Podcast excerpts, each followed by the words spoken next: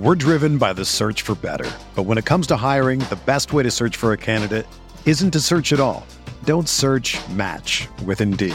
Indeed is your matching and hiring platform with over 350 million global monthly visitors, according to Indeed data, and a matching engine that helps you find quality candidates fast. Ditch the busy work. Use Indeed for scheduling, screening, and messaging so you can connect with candidates faster. Leveraging over 140 million qualifications and preferences every day, Indeed's matching engine is constantly learning from your preferences, so the more you use Indeed, the better it gets. Join more than 3.5 million businesses worldwide that use Indeed to hire great talent fast. And listeners of this show will get a $75 sponsored job credit to get your jobs more visibility at Indeed.com slash BlueWire. Just go to Indeed.com slash BlueWire right now and support our show by saying that you heard about Indeed on this podcast. That's Indeed.com slash BlueWire. Terms and conditions apply. Need to hire? You need Indeed. Hello, everyone, and welcome to the Spurs Up Show, the best Gamecocks podcast on the internet. Today is Thursday, August the 26th, 2021. Today's show, we start with Shane Beamer's presser media availability on Tuesday. Guys, I give my full takeaways from everything Shane Beamer said as we now sit just nine days away from kickoff. A lot of interesting tidbits, a lot of interesting takeaways from what Shane Beamer had to say to the media on Tuesday. Also, guys, as we count down the days to kickoff, we continue with the 2021 position unit preview series, guys. On today's show, we're talking Gamecocks linebackers entering the 2021 football season, guys. First things first, we'll look back at how the linebackers fared a season ago. We'll also meet the linebackers. We'll talk most approved, best overall. Season will be successful if, and I'll give my overall grade for the Gamecocks linebackers heading in the 2021 football season. Also, guys, we've got news and notes to get into, your listener questions, and a fantastic conversation, guys a great interview with the head coach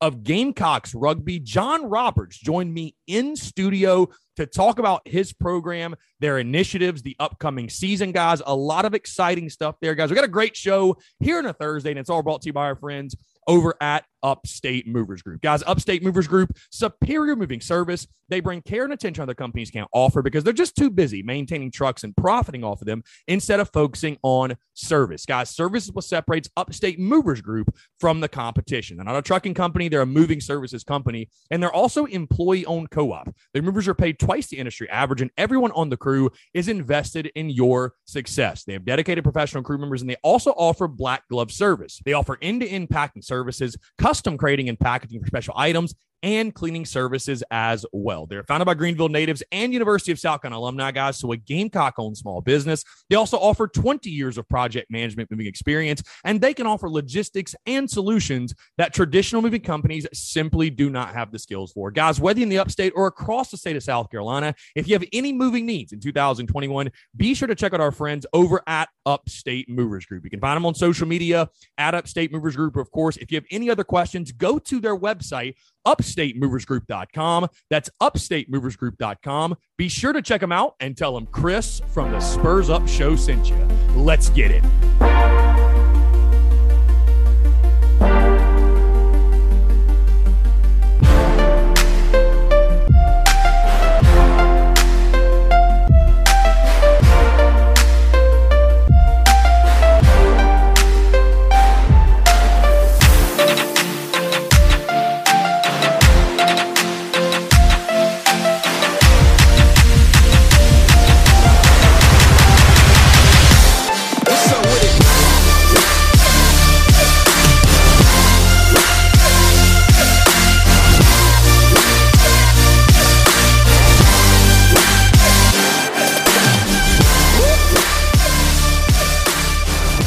And gents, boys and girls, nine more days. Just nine more days until the beginning of the Shane Beamer era. And we are all at the tailgate together, filing our way into a packed Williams Brice Stadium, being surrounded by 80,000 of our closest friends, all wearing garnet and black. Nine more days. Congratulations to you all, folks. We have made it to single digit days away from the Gamecocks 2021 football season. Folks, hope you're doing well here on this Thursday. Appreciate you all tuning in. I'm Chris Phillips, host the Spurs Up Show as always, thank you so much for tuning in. I hope this finds you well wherever you are, whatever you may be doing, whether you're on the commute, you're in the office, you're on the job, you got the day off, you're in class, whatever it might be, folks. Thank you all so much for tuning in. Like I said, I'm fired up. We are down to single digit days away from kickoff. We finally made it. It's crazy. There is college football on TV this weekend. Yes, I know it's like Nebraska, Illinois, and San Diego State and Utah State and some of these wacky games. But, folks, either way, there's college football on television. We're single digit days away from the beginning of the Shane Beamer era and Gamecocks football hitting the field once again. Man, feels so good. It feels so good. And we have a lot of moving pieces right now, a lot of positive momentum, a lot of things happening, guys, with events. You guys see it all over social media with um, the Tin Roof stuff, the Hall's Chop House stuff. Make sure, I'll say this, make sure you stay tuned to social media for everything happening, guys, because yours truly is all over the place. It's a blessing. I love it. By the way, guys, here's something exciting for you here on this Thursday. In case you forgot, this is the last week of Just Monday, Thursday podcast. Starting on Monday of next week, we will be back for the foreseeable future. Five podcasts per week. The daily podcasts return. I am very, very excited. And again, guys, this is the last show of not a game week show for the 2021 football season for the foreseeable future. Great stuff. But again, let's go ahead and dive into it, guys. Again, of course, we're talking South Carolina football today. We have a lot to get into here on a Thursday. And first things first, I want to start with Shane Beamer's media availability, his presser on Tuesday. We actually watched this together, you might recall, on the Daily Crow, and just a couple of things that stood out to me of what Shane Beamer said. I, I, I won't say there was anything earth shattering or groundbreaking or Shane Beamer revealed anything. Of course, all eyes right now and all attention is focused on the quarterback position and who, who is going to be QB1 next weekend against Eastern Illinois. And I told you guys beforehand, it would not have surprised me at all if Shane Beamer would have announced his starting quarterback. But of course, he did not. That was the number one takeaway. The quarterback battle rages on for South Carolina. Will it be Zeb Noland? Will it be Jason Brown? Will it be Colten Gauthier, Connor Jordan? Will Luke Doty be healthy enough to come back? I'll tell you guys this the more that I hear Shane Beamer talk about the quarterback position going into that game, and the more I hear Shane Beamer talk about the quarterback battle and the guys on the roster, and, you know, I think he seems pretty hopeful and optimistic, actually, that Luke Doty will return for EIU. But I think realistically, I think we all know the odds of Luke Doty playing are fairly slim because again, you're coming back from a sprain. It's Eastern Illinois. You're going to beat the Panthers no matter who you put under center. Let's just call it for what it is. And to rush him back, I think would be a foolish decision. And I think something they will not do because I think we all at this point believe Luke Doty will be ready to go week two. And as I've told you guys before, you know, this is a fun conversation. Whenever you're talking quarterbacks, it's a fun conversation, but it's really only a conversation for week one. You guys know how I feel about the quarterback position. I think Luke Doty is the best option for this football team. He is QB1 for this football team when healthy. So, as fun as the convo is, this isn't a, an, a conversation I expect to be ongoing throughout the season. But I'll tell you this the more that I hear Shane Beamer talk about the quarterback battle, if you will, going into EIU, and specifically between Noland Brown and Gauthier, you know, it's crazy because I think it was a week ago to the date. I said that I never expected Zeb Noland to see the field. Never even expected it. I, I, thought there was no chance. I thought it was something where, hey, he's just coming on the roster to be a depth filler, a guy that's going to help you with depth and help you in practice and just provide another body and help out your football team as you go into week one. But never expected him to be a factor. And then we started hearing rumblings. And then we heard more rumblings. And then those rumblings picked up momentum. And now, guys, I sit here on this Thursday, August the 26th, just nine days away from kickoff. And I got to tell you, the more Shane Beamer talks about Zeb Noland, I would be pretty shocked at this point if Zeb Noland is not your starter against Eastern Illinois. And I know that sounds crazy. I feel crazy saying it, guys. It's insane. I actually saw a tweet from, I think, literally a week ago that said, Imagine if a guy who wasn't even on the roster at the beginning of fall camp, is your starting quarterback going into week one. But I think that's where you sit right now. I think Shane Beamer, you know, they want to ask him, hey, have you named a starter? When do you want to name a starter? And he kept referencing to, well, you know, Zeb Noland's only had three, four practices. He hasn't had a ton of practices. Want to see him more. If they're that eager to see more of Zeb Noland, if they're that eager to give him a chance to win the job, it's obvious to me they kind of want him to win the job. Again, I, I think they're going to play the guy that gives you the best chance to win. And by the way, guys, I think all the quarterbacks are going to play week one. So who starts really doesn't matter outside of it's just fun for us to debate and talk about. Really, truly. But the more Shane Beamer talks about Zeb Noland, the more I feel like that Zeb Noland is going to get the start, which again sounds crazy, but I think when you look at his Power Five experience, his experience playing college football as a whole, the previous relationship that Shane Beamer has with Zeb Noland, knowing him, knowing his father, knowing him from the area he's from, you know, I don't think it's necessarily a slap in the face. A lot of people are looking at that way to the quarterback room of, but you look at those guys. Jason Brown has never played on this level. Only comes from FCS St. Francis, has never taken a snap on this level. And Colten Gauthier, of course, has never taken a snap in college football. I know fans are scarred and battered and bruised from the Collin Hill saga and what happened. And people are like, oh my God, here we go again. It's another Collin Hill. I don't view it that way, guys. I view it as, you know what? Shane Beamer wants to have as clean and efficient a football game as possible in week one. And which guy on the roster is going to be able to go out and run the offense? And maybe he's not going to be flashy and throw for 300 yards or do anything crazy. But I think you're looking at it right now and saying, okay, who's just not going to mess it up? Who's not going to go out there and, and, and embarrass us and make us look foolish and, and, and make us look sloppy against the EIU team that we should probably beat by 40 or 50 points? I think Zeb Noland right now is probably that guy. And if I had to predict right now, I think Zeb Noland at some point, will it be today? Will it be tomorrow? You know, they said they'd like to have a starter name by late this week. So I think this could come out at any point. It would not shock me at all if Zeb Noland, I expect it to happen that Zeb Noland will be named the starting quarterback for the Gamecocks season opener against EIU. Of course, the quarterback position is what everyone wants to talk about, but that wasn't the only thing that Shane Beamer spoke on uh, in his Tuesday presser. One thing that really stood out to me and, uh, you know, I have voiced this multiple times. I'm not sure if I've even said it on air necessarily. Um, I think I've said it on the Daily Crow multiple times, maybe on social media. I haven't talked about it a ton, I think, but I have definitely voiced this a couple of times. Um, when people talk about best case, worst case scenario for the season, you know, what are you highest on? What are you most worried about? And Shane Beamer got asked, hey, coach, what's your biggest concern for your squad going into the season? And you know, I could tell it caught Shane Beamer a bit off guard, but I appreciated his honesty. Guys, Shane Beamer said this. He said, when you have the amount of new guys that we have, and he he prefaced it by saying, you know, every team in college football is dealing with this. I feel like he kind of softened the blow of the delivery of the answer.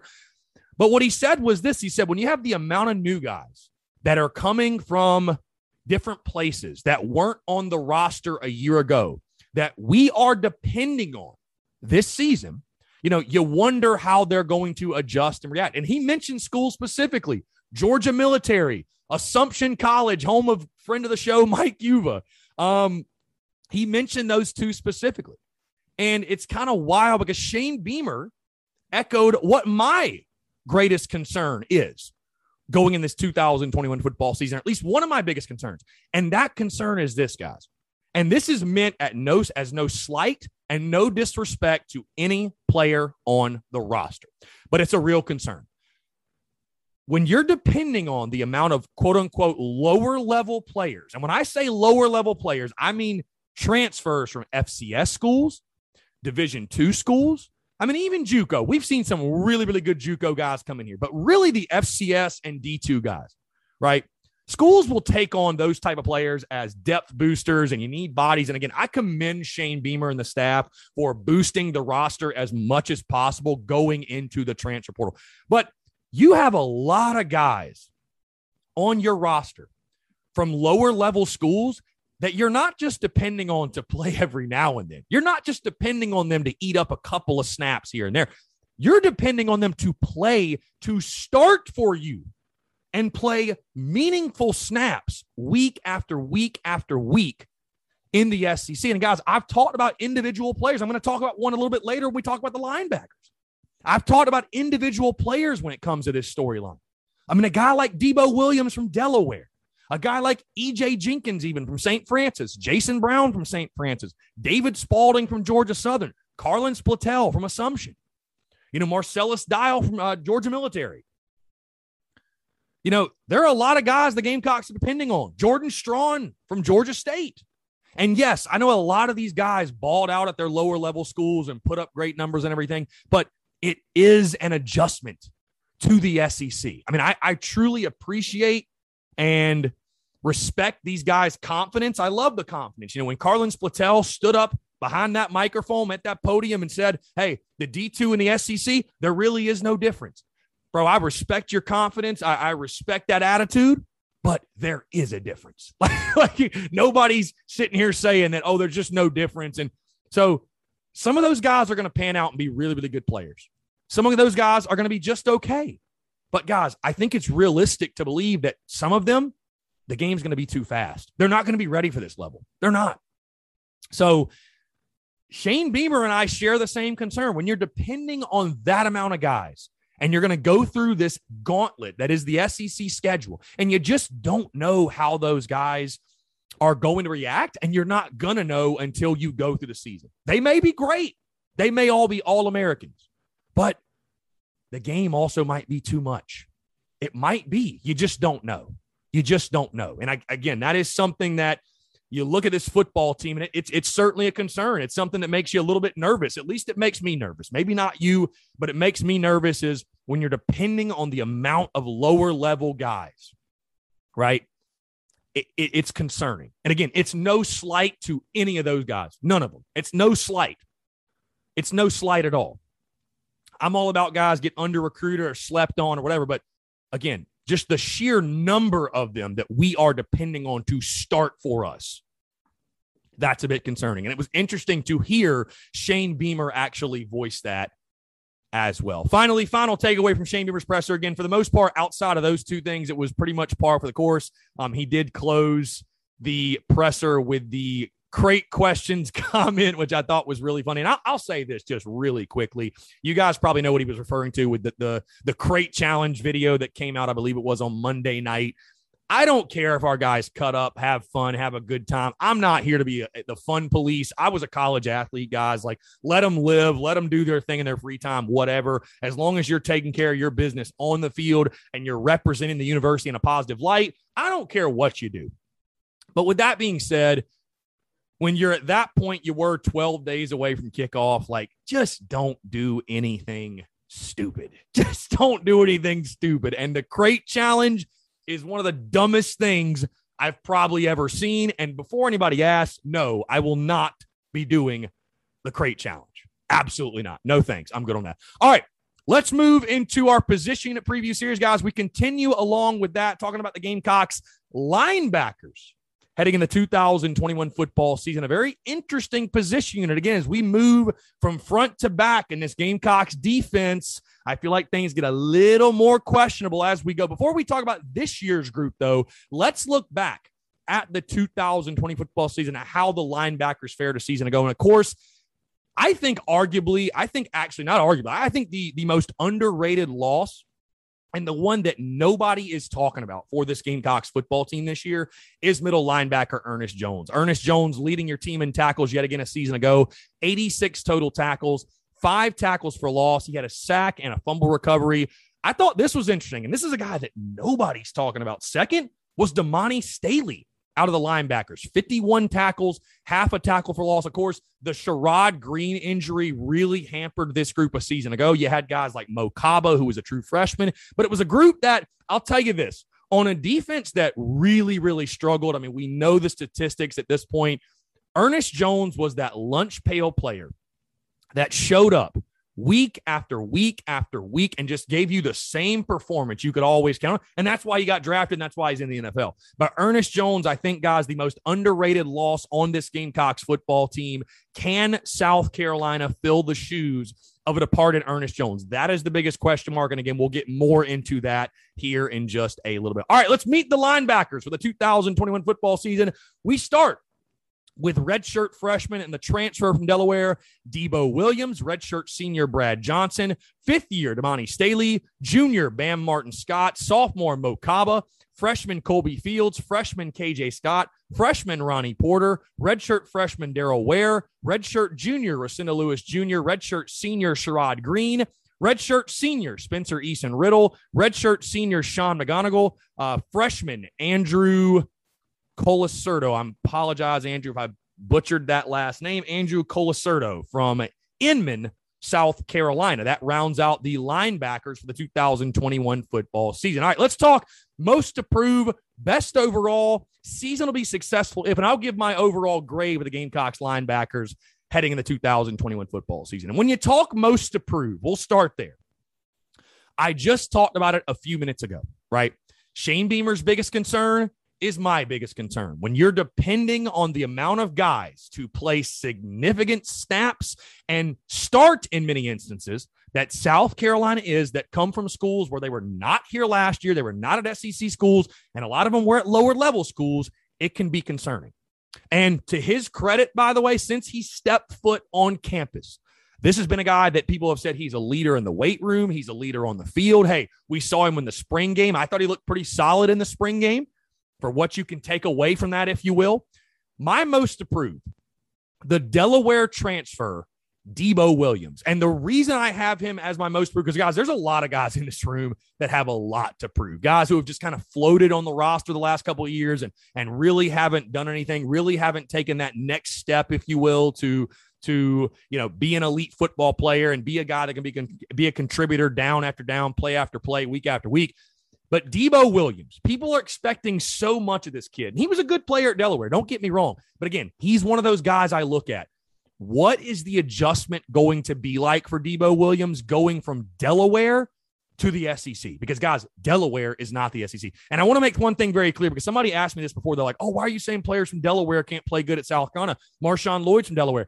No, no, I'm not saying he's from the state of Delaware. He played at what Delaware College, or I, am sorry if I'm disrespecting Delaware University or whatever they are, but he played at the school, the college, Delaware. He played at Delaware, right? So coming from that level, what type of impact can Debo Williams make for this group? Because again, this is a group that's looking to fill the void of Ernest Jones, right?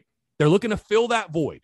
Is Debo Williams going to be that guy? Is Sherrod Greene going to be that guy? Is Mo Kaba? Is Rosendo Louis? Is Damani Staley? Who's going to be that guy? And we've heard a lot of positive things about Debo Williams. He's a headhunter. He loves to hit. I mean, you love the comments you've seen from Debo Williams thus far. Seems like he's a really, really physical player. But again, how's he going to react when you line up against Georgia? Because Delaware is not the SEC. And this Gamecocks defense is looking for playmakers, looking for people to make big impacts right? You're going to be asking a lot of him. So, is Debo Williams ready to come into his own, to step up, to be a playmaker for South Carolina, be a run stopper? Hey, do it in run, do it in pass, do it all over. Is he ready to make that adjustment from the level he was at previously to this SEC level? That to me is why Debo Williams stands out as the most proven. Again, I think the talent is there. We've heard a lot of great things. 6'1, 235 has good size as well. Obviously, a leader that goes a long way.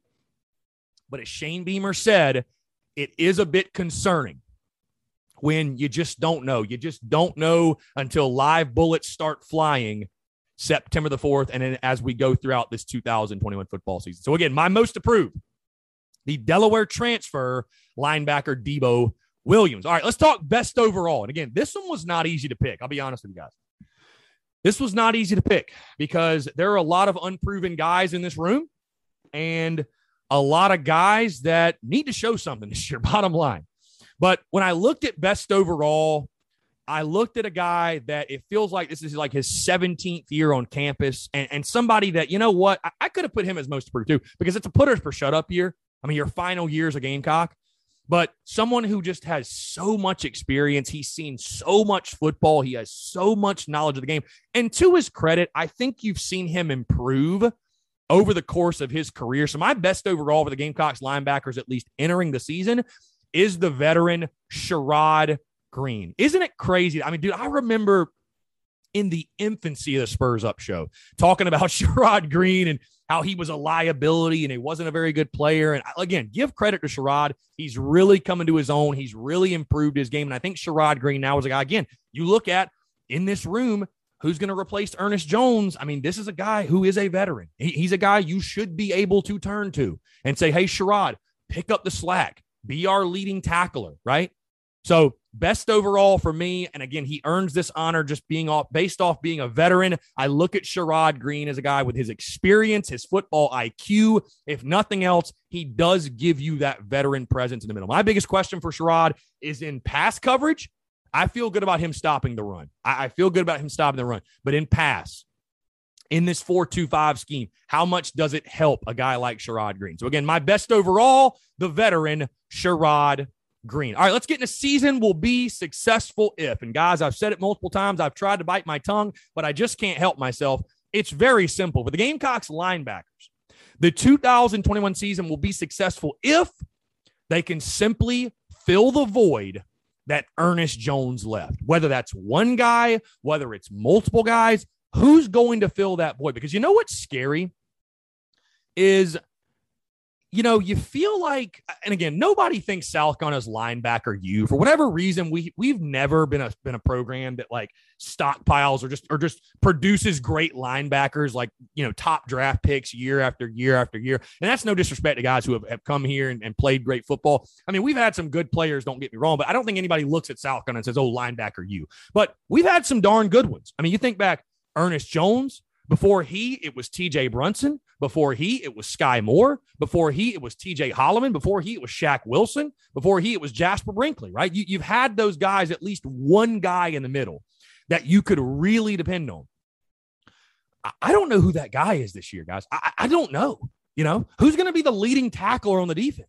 Like, which one of these linebackers is going to step up? Like I told you guys, it, in my opinion, is the most underrated loss on the Gamecocks defense, the loss of Ernest Jones. He was your leader. He was the heart and soul of your defense. He was the lunch pail type of player that showed up week after week after week, and you knew exactly what you were getting from Ernest Jones, right? Leading tackler, I think, what, three of his four years, maybe all four years or something like that. I mean, we, we've had a linebacker lead our team in tackling, it feels like, for the last 10 years in a row, right? Who is going to be that guy? Because as good as your defensive line is, if you're weak at linebacker, you will get exposed. You will. Because in the 4 2 5 defense, those two are really important. Those two are really, really, really important, right? And who are those two going to be?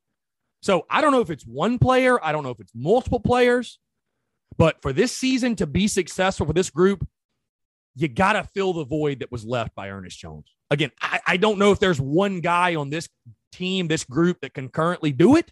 I don't know. If it's got to be multiple guys, so be it, but you got to fill the void left. I think it's such an underrated loss. I think nobody's talking about it. Nobody's giving credit to it. We all want to talk about quarterback and receiver and secondary, and, and that's all fair. That's fine and dandy. But losing Ernest Jones, that was a blow. That's a blow for this team. That's a blow for this defense. So, season will be successful for the linebackers in 2021 if you can simply fill the void that Ernest Jones left with his departure. All right, let's talk overall grade for the Gamecocks linebackers heading in the 2021 football season. And guys, like I said, as you move from front to back on this defense, the questions begin to increase, right? The questions begin to increase, and you start to feel less confident and less confident and less confident as you move back. When I look at this group, you know, South Carolina, if I had to grade the Gamecocks linebackers for like the last 10 years, really, it's normally like an average like CC plus, nothing crazy, nothing flashy. You normally have one guy that's pretty solid, but you know, eh, like I said, South Carolina will never get mistaken for linebacker you for whatever reason.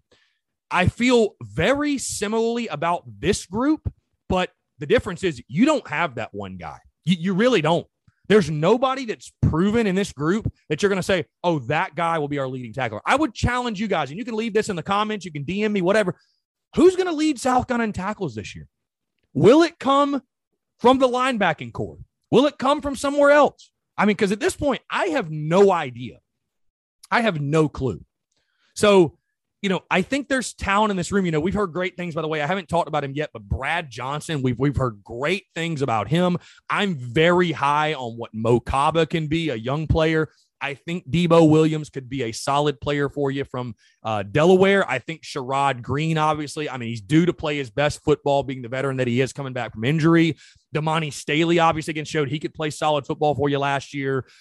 But overall, the, the, the, thing that this group is missing is that standout dude, that Ernest Jones type of player, that TJ Brunson, that Skai Moore, that leader, if you will.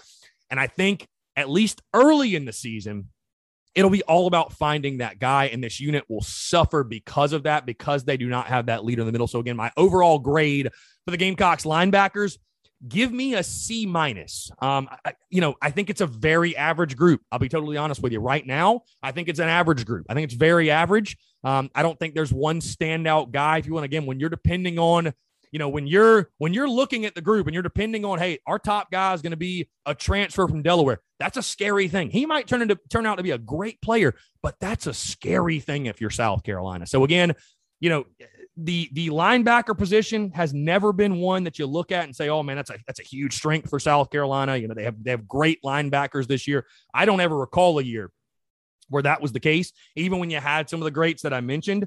But uh, this year, especially, man, I you know I, I look at guys like Rosendo Louis. Is he finally going to step up and be something, man? A guy that was a highly regarded prospect in recruiting, and I think he went to the Under Armour All American game, and you know we heard great things about him. Hasn't done anything since he stepped on campus. Brad Johnson, a guy that went from D into linebacker that we had high hopes for, hasn't really panned out. You know, Sherrod Greene, extremely inconsistent.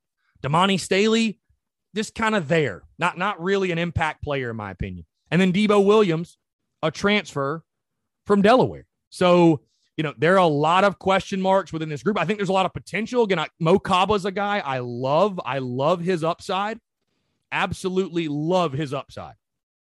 But I think this is another position group for South Carolina where there are more question marks than answers right now. I think there are more question marks than answers. And for that reason, I give the Gamecocks linebackers a C minus entering the 2021 football season. So again, guys, that's going to do it for the position unit preview of the Gamecocks linebackers on Monday's show. We will have our final position unit preview. And are we saving the best for last. We're going to talk South Carolina's secondary on the Monday show. So again, should be a very, very interesting show. We're talking about the Gamecocks secondary, one of arguably the biggest question mark on this entire football team. All right, let's get into news and notes really quickly, and dive into your listener questions. Uh, really, only one quick thing to note: four Gamecocks named to the coaches preseason All SEC team. JJ Enagbare on the first team, Kevin Harris on the second team, and then Zacch Pickens and Nick Muse on your third team. I was surprised this just got released, by the way. I thought the coaches preseason poll or coaches preseason all SEC team got released during media days, but I guess I was wrong. But again, congratulations to those four Gamecocks. And guys, just on this note, I, tell you guys, hey, give Shane Beamer time, be patient, let him recruit the difference of where South Carolina is right now and where they need to get to realistically compete, just look at the coaches' preseason All SEC team. The Gamecocks have four players listed. Georgia has 11. Alabama has 15. So I, am just saying, it's all about the Jimmies and Joes. You got to go recruit these type of guys. You got to re- go recruit big time players. You got to have more than four guys on the preseason All SEC team if you're going to have a realistic chance to to challenge and to get back to where we once were. That's all I'm saying. So, but again, congratulations to those four Gamecocks who were mentioned, who were named the coaches preseason All SEC team. All right, let's get to your listener questions and then we'll dive in our interview. Austin G underscore 45 says, How often do you think the linebackers will be rotated in and out? I think pretty often. I think pretty often, especially until you find a guy to step up and be the leader. Because right now, I, I just, you know, I, there's nothing that I've heard. I'll tell you, man, there's nothing I've heard that that tells me that there's one guy or even two guys that are standing out at the linebacker position. I, I think certainly when you're in the 4-2-5, you want to get your athletes out there. I think you're going to see a mixture of Debo Williams, Sherrod Greene, Mo Kaba, Damani Staley, uh, Louis. I think you're going to see these guys rotate in and out for sure. I mean, you have to have a rotation, man. You have to have depth. Brad Johnson, you got to have depth. So Austin G, I would expect to see them rotate in and out fairly often, especially until you find that one Ernest Jones type leader for this group, if you will. Uh, JG803 says, Is Zeb the starter? Like I told you earlier, Jay, you know, at this point, as crazy as it sounds, if I had to bet on it, I would say Zeb Noland is your starter week one, believe it or not. I think he is. Uh, final question Kirk Broom, do any of our players have NIL deals? Yes, they do. I don't have the list in front of me necessarily to go down each and every single player and what their NIL deals are. Um, you know, but a lot of our guys do. A lot of our guys have taken advantage of it, which is a great thing. Now, I'm kind of waiting, if you will, sitting back. I, I think I'm going to execute on some, on some NIL stuff at some point in regards to merchandise with some of our guys.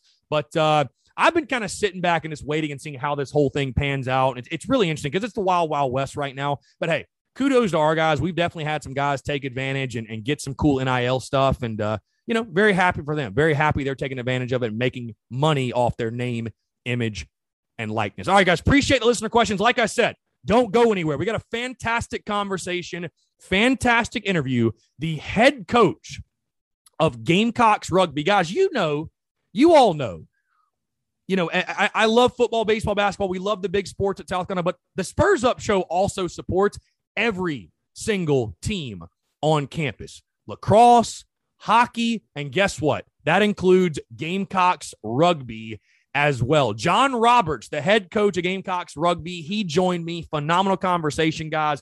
Please listen what they're doing, the initiatives, making sure that Coach John Roberts is employed full time for them because, of course, this is something where you know it, it is a a club team, if you will.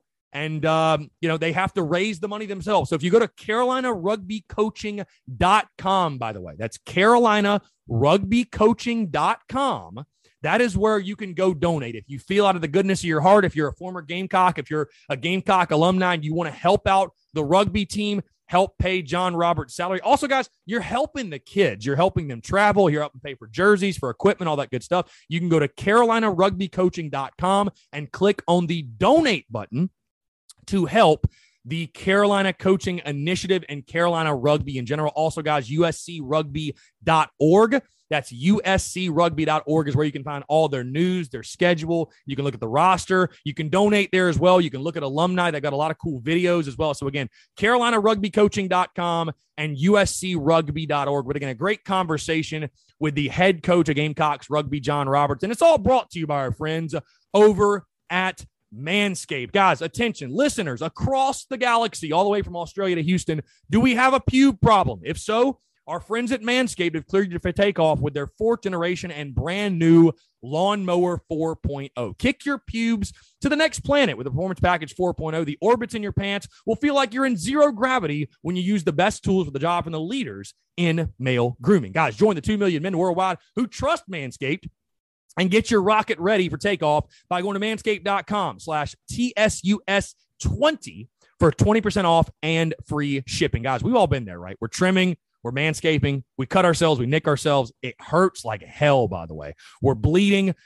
Don't let that happen again, guys. Are you ready for an out of world experience? Look no further than the Performance Package 4.0 from Manscaped that has just taken off in not only the USA, but Canada, the UK, across Europe, Australia, South Africa, and Singapore. This thing's global. Inside this package, guys, you're going to find their Lawnmower 4.0 trimmer, Weed Whacker ear and nose hair trimmer, Crop Preserver Ball deodorant, Crop Provider toner, performance boxer briefs, and a travel bag to hold your whole solar system. First schedule for liftoff, the new Lawnmower 4.0 trimmer. This spaceship's here to guide you on a journey to trim your body, balls, butt, and even Uranus. This fourth generation trimmer also features a cutting edge ceramic blade to reduce grooming accidents th- thanks to their advanced, advanced skin safe technology. The Lawnmower 4.0 has a 7,000 RPM motor, a new multifunction on and off switch that can engage a travel lock and is even waterproof. The Lawnmower 4.0 also has a 4,000K LED spotlight you can turn on and off when needed for a more precise shave throughout your travels across the universe. And guys, the Performance Package 4.0 also includes the Weed Whacker. It's like having a little astronaut to chop your worst weeds up top in your nose and your ear. The Weed Whacker, it's also waterproof and it uses a 9,000 RPM motor powered 360 degree rotary dual blade system. This nose and ear hair trimmer provides proprietary skin safe technology, which helps prevent nicks, snags, and tugs in those delicate holes. And guys, don't forget to use the Crop Preserver Ball deodorant and their Crop Reviver to help your little planets be on their A game while feeling the sun's heat. Manscaped even threw in threw in two free gifts of the Performance Package 4.0, the Manscaped Boxers and the Shed Travel Bag. Abort Harry Balls and Buzz Lightyear that Woody with Manscaped. Get 20% off and free shipping by going to manscaped.com slash TSUS20. That's 20% off and free shipping by going to manscaped.com slash TSUS20 for a clear trinity and beyond your space balls will thank you guys. Once again, appreciate you all tuning in. Now, enjoy this conversation with the head coach of Gamecocks Rugby, John Roberts. All right, joining us in the Spurs Up show, a little bit of a different interview today. Very excited about this one, guys. Again, he's from actually University of South Carolina class of 1990.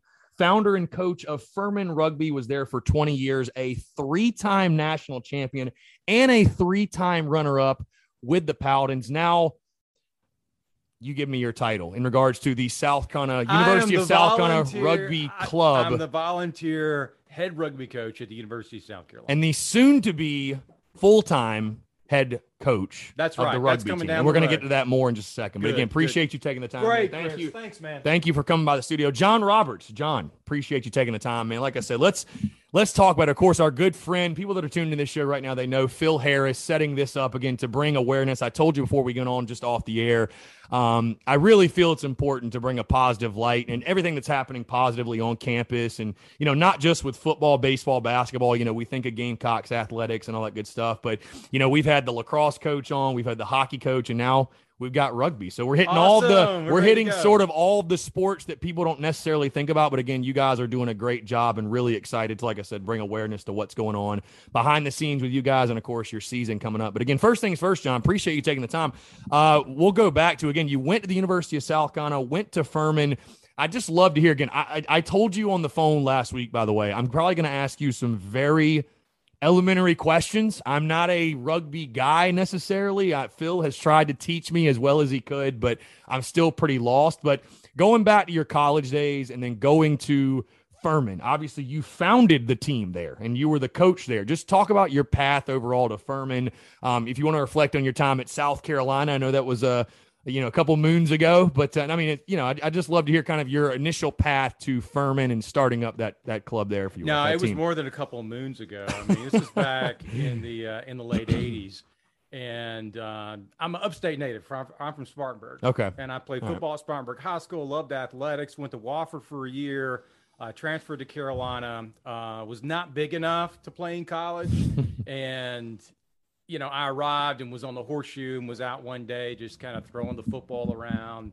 And this fellow walked up to me. His name is uh, uh, Warren Motley. We called him Rico. He was from Barbados. And he just kind of walked up and he spied me. And I was a little bigger then. I was probably about 215 pounds. I had Right. shoulders. My shoulders have disappeared at 54. But anyway, he walked up to me and he says, Hey, Mon, you ever heard of rugby?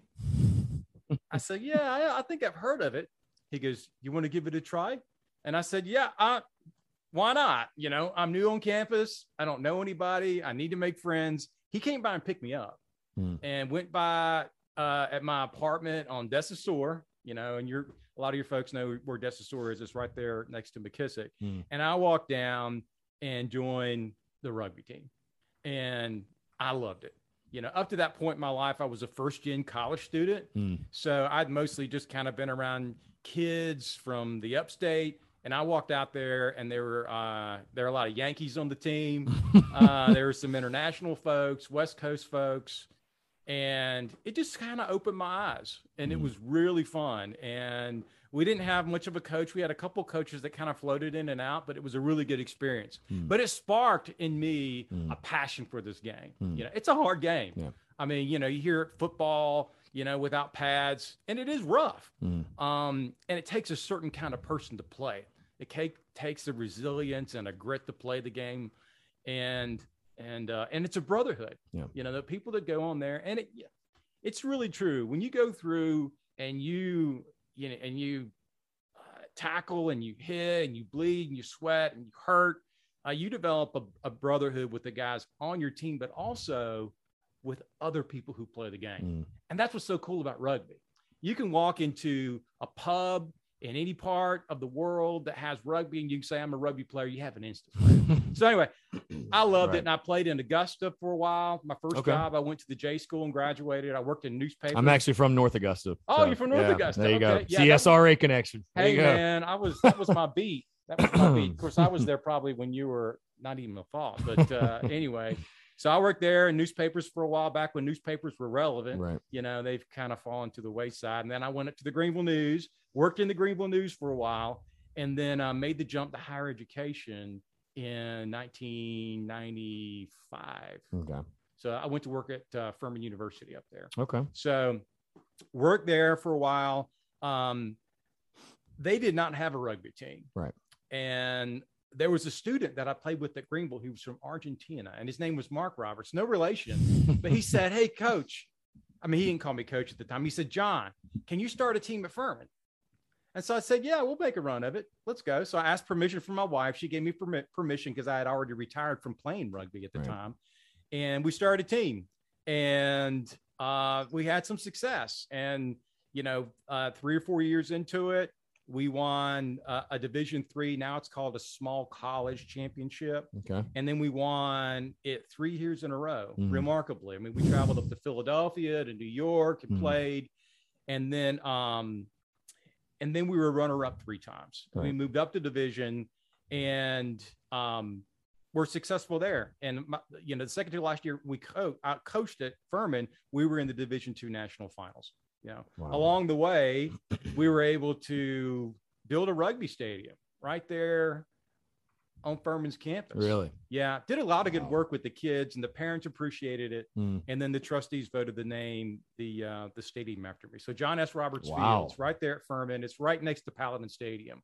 So wow. we raised, I don't know, about 350, 400,000 dollars to construct that. Mm. But it wasn't an outgrowth of the wins because you know the wins were great, but it was just it was just the personal relationships that we that we had, and then the parents of the Furman players really appreciated uh, the value added. Yeah. You know, they grew up a lot playing rugby, and so they were really appreciative. And then we reached out to some other folks too.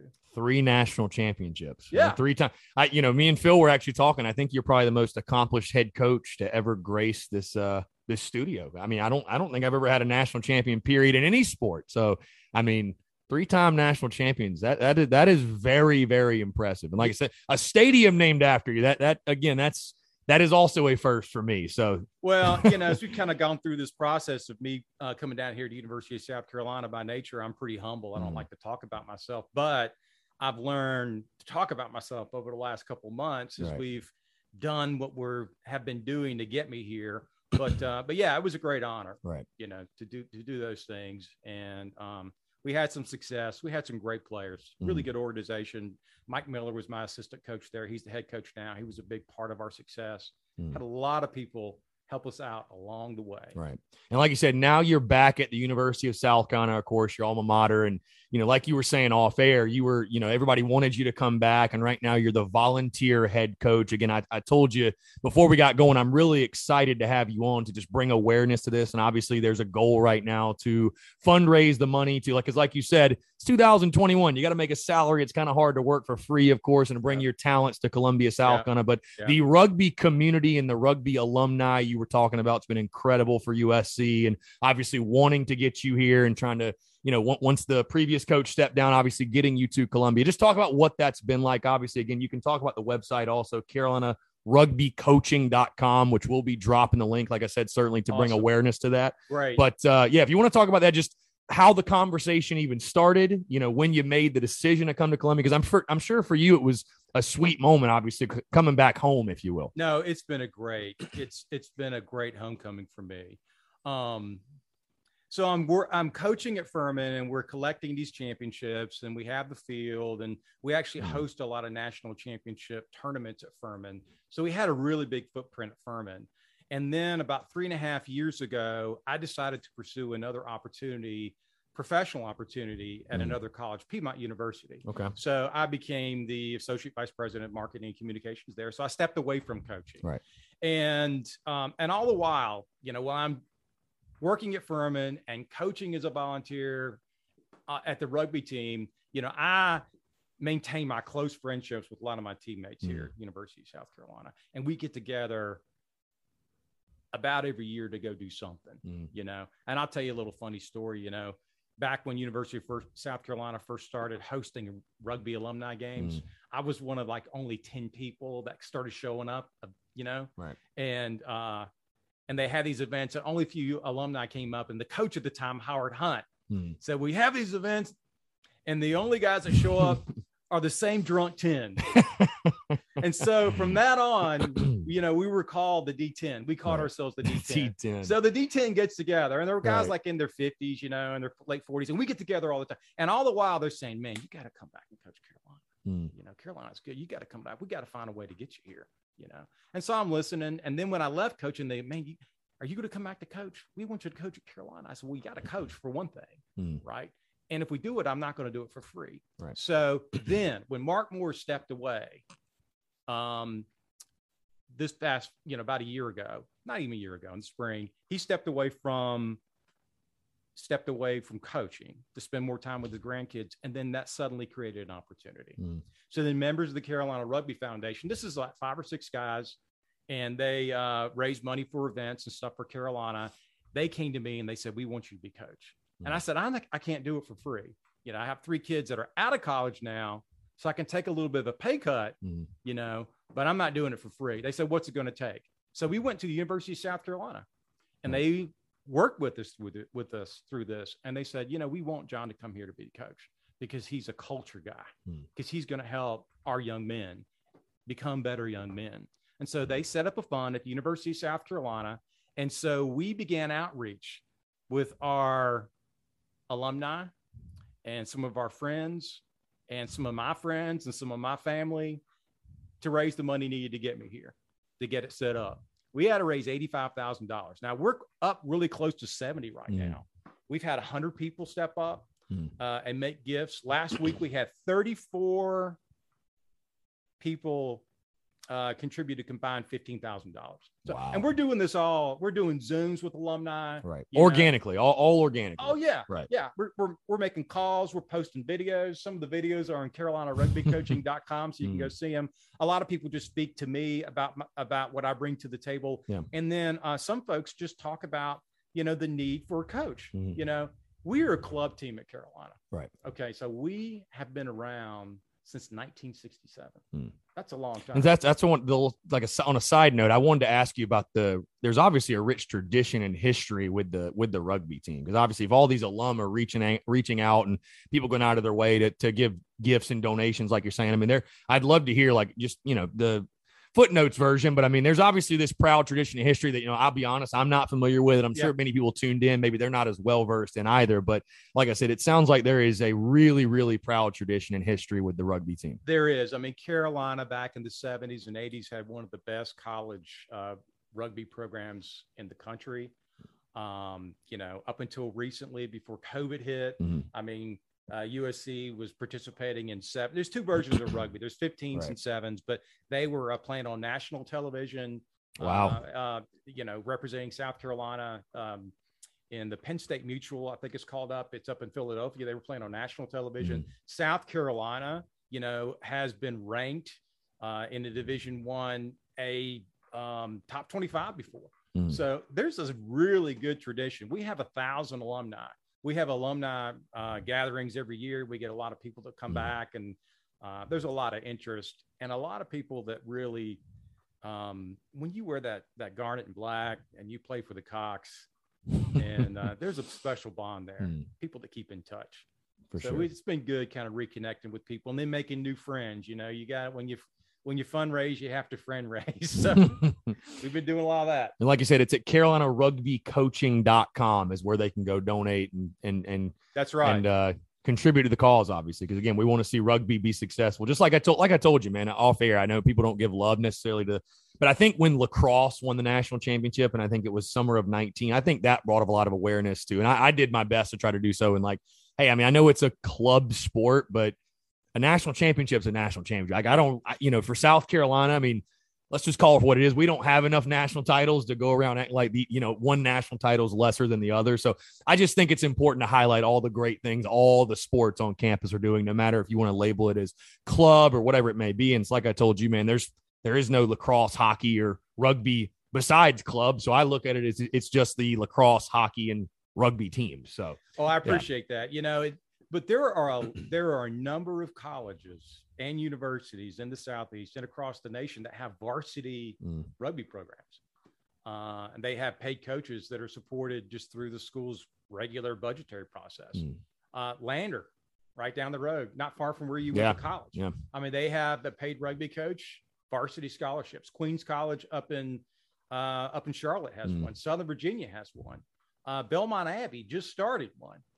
What these smaller cool schools understand is that rugby can be an avenue to recruit students. Mm. Now, in South Carolina, I mean, we only have like four or five high school teams. At one time, we had 12. But if you go mm. up in the Northeast and up in Virginia, you know, and if you go out west and California and some areas out there, um, there's a really robust um, high school rugby presence there. Mm. And when you play it and you fall in love with it, then those kids that play high school rugby up in the Northeast and these other parts, they want to go to a place where there's a program. Mm. You know, Clemson also has a paid coach. Now they're really? supported through their. That, that's enough right there hey, for us. Man, that that's enough right there for us. We can just stop the show. Everybody go donate. Let's. We got to beat Clemson. That, that's beat, it. Yeah, got to beat Clemson. That's literally it. Just stop it there. I mean, that's one of the selling points. You know, Clemson has a head coach. they pay their head coach. How much oh, do you need? God, How you much know? do you need? We got to make it. it. happen. Yeah, cut a check. Go to yeah. uh, go to CarolinaRugbyCoaching.com yeah. and help us out. Yeah for sure. What I'll ask you about this year's team again, like I said, I'm, I'm going to ask you very elementary questions. So like, I'm not going to ask about like specific positions or anything like that, but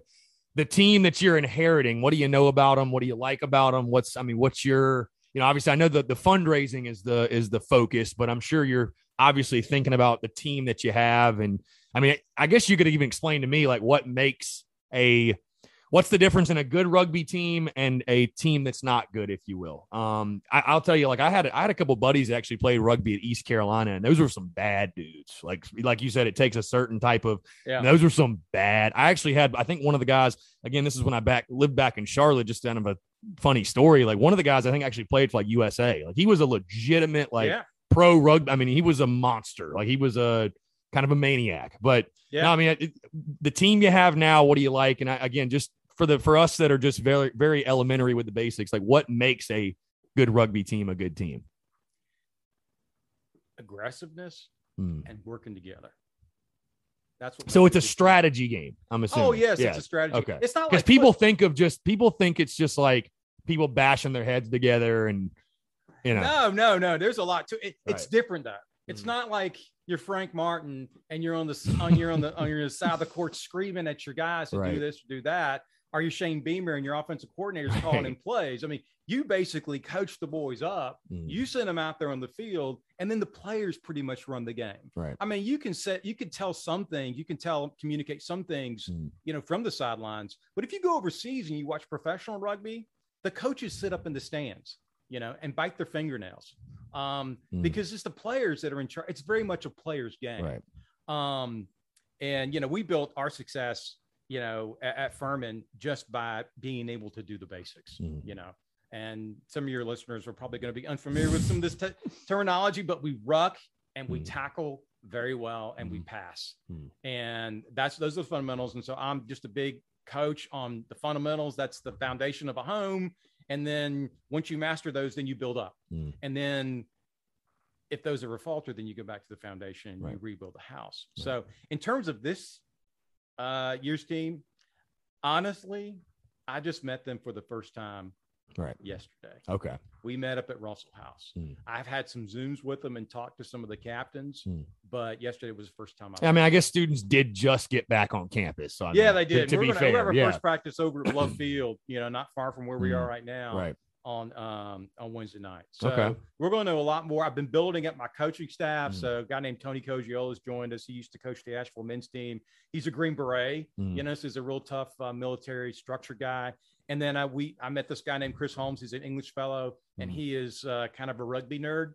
And uh, he's going to join our staff too. So mm. he's going to help us out. And he lives up in Lexington and just moved to uh, to the Midlands in uh, in December. So I'm excited to get those guys. We got a lot of new coaches on uh, on campus. Shane Beamer, Tony Annan, the swimming and diving coach, and rugby. John I mean, Roberts, yeah. yeah. John Roberts, the rugby I coach. I, think mean, I've ever heard who- my name who's gonna have who's gonna have the best year one in Columbia? I don't know. It's it's we're gonna have to reflect on this in a few months and see who, who's. You don't don't sleep on uh, John Roberts and the rugby team now on on, on the uh, on year one successes. Don't We want to be in the equation. for sure. Dude, before I get you out here, man, this has been incredible. Again, just bringing awareness to you, what your team's doing, everything else. But we got to talk about CPAPI. I mean, I, I, I was able to, I told you, and people are like, what is he talking about? So was able to watch the video. It's been Carolina Rugby's mascot for, it sounds like forever.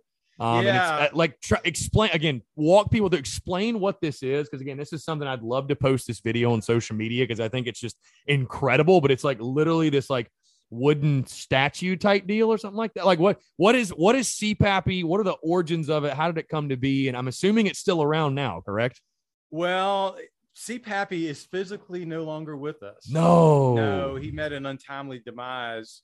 Uh, I'm not sure I want to get into the podcast what happened to Oh, CPAPI, but he, no. un- he met an untimely demise. a new era. It was But time for a new era. photos of CPAPI, and he has his own Facebook page. Why do I feel like the D10 is to blame for Oh, CPAPI's I demise? think it was. I think it happened like after the D10. You know. anyway, I'm gonna make. Okay. I'm gonna make a long story really short. Like back in the late '80s, if you can imagine a um like a chess piece, a Right. big wooden chess piece that's about life size. yeah. It- I mean, it looked like a sizable yeah piece for sure. Yeah. like as tall as you know you Yeah. or I. I tall like. as, as tall Yeah. as tall as me, probably not as tall as you, but anyway. So CPAPI uh, is looks like a like an 1860s uh, seafaring guy, you know, and I don't know the full story. And I, maybe if I did, I wouldn't tell him the podcast, but he was somehow acquired, right. you know, by the rugby guys, and, and then they Uh, paint him up. They right. paint him up in a jersey Hmm. and a USC jersey. And then he started coming to the parties and he started coming to the games. And then he became this uh, unofficial mascot of sort of 1980s, 1990s USC rugby. Every every alumni event he showed up, everybody had their photos uh, taken with them. And so we're raising money, you know, and I'm kind of helping the foundation raise the money. So I'm trying to think of, uh, we've been doing all these serious videos for my former players that say Mhm. how great I was. And then current uh, young alumni and older alumni talking about how it would, how it would be transformational, you know, to get a rugby coach at Carolina, come, come and support us. And then I thought, man, we got to do something that's a little, uh, that's a little light Hmm. and it's a little fun. So, um, so we took CPAPI and I had like a little, uh, a hand sized sort of uh, miniature CPAPI. Hmm. And that's another story, but I have one. So we decided to give CPAPI a voice. so that was you. That, That was was me. That was the God. voice of. Oh my gosh, that was incredible. The, the video, folks, you, you're going to see it on social media. It is, it is phenomenal. I watched it probably about 20 minutes before John got here, and I can, it, it literally, it truly exceeded all of my expectations for sure. Man, I appreciate it. I, I had more fun making that than Yeah. anybody is going to have watching it. I'll Yeah. tell you. CPAPI, what a, li- I feel like we need a little miniature CPAPI for the studio now. I, I Hey, think that'd be a great I addition. can do for you. Yeah, I that'd be that'd be a, a little little mini mini replica. All right. John, this has been a pleasure again. Let's let's make sure we remind people one more time because I feel like the I know the people that are tuned into this show, the people that follow, support the Spurs Up show and, and rock with our content, rock what we do, they are huge Gamecock fans to a fault, no matter the sport, no matter the venture, no matter what it is. So I feel confident we're going to be able to help you hit that goal. But again, one more time, Carolina Rugby Coaching.com. Carolina Rugby Coaching.com. You want to say some final words on just kind of I the initiative and you know you, no, you I being here. appreciate it. Yeah. Uh, any any help you can get, and um, our club also has our team also has a webpage uscrugby.org, or you can just go to Google and search. Hmm. Check it out. Uh, we have a fall schedule coming up. Uh, we have like four uh, home games. We play out um, at Bluff Fields, which is right by the stadium. So check out our schedule. And um, if it's in your heart, you know, make a donation, Hmm. support us. The money not only goes to support uh, the coaching salary, but it also goes to support travel expenses. and support Just- the kids. I mean, yeah, support, the kids. Yeah, yeah, exactly. A lot of it is gonna is gonna help do that. But um, support that if it's in your heart. Look at the schedule. Come Mm. on out. And uh, we're. I, I told the boys yesterday, and I saw them yesterday for the first time. I said, "It's a new day, It's New era. day. man, and they are enthusiastic. And enthusiasm's like a virus, man. Mm. You know, we live in virus times. It, it can it can uh, it, it can be catchy, right? And I'm just you know, there's an enthusiasm and support and talk and chatter mm. about USC rugby and what we're doing. And this is helping us even more. Yeah. So I appreciate it. Yeah. Like you said, uscrugby.org. I've actually got the schedule pulled up. You guys have a ton of games from September all the way to December. So definitely I will be popping out there. The Spurs Up Show will be popping out there, supporting, maybe shooting some video. Like I said, just continue to bring awareness to what you guys are doing. October the 23rd, actually at Clemson. I have to ride up there and uh, give give give the boys some hell. get, get, give them the support up there and uh in Tiger Town. So, like I said, man, tons of opportunities to watch John Roberts squad again, uscrugby.org. And then again, like you said, CarolinaRugbyCoaching.com to donate. Again, John, this is a lot of fun. John Roberts, appreciate right, you. I appreciate time, it, friend. He's John Roberts. I'm Chris Phillips. We appreciate you guys taking the time. And we'll catch you next time on the episode of the Spurs Up Show.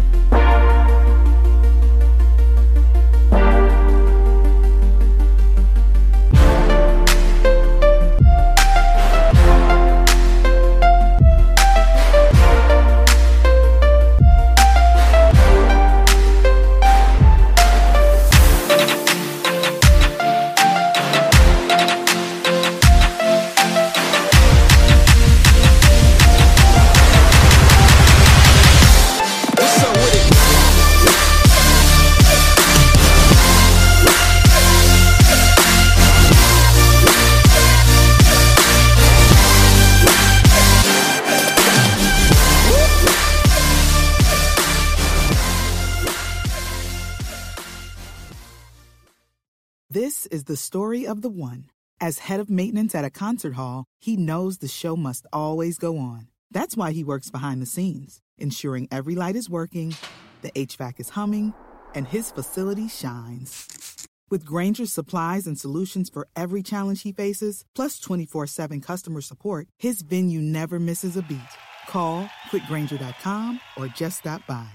Grainger, for the ones who get it done.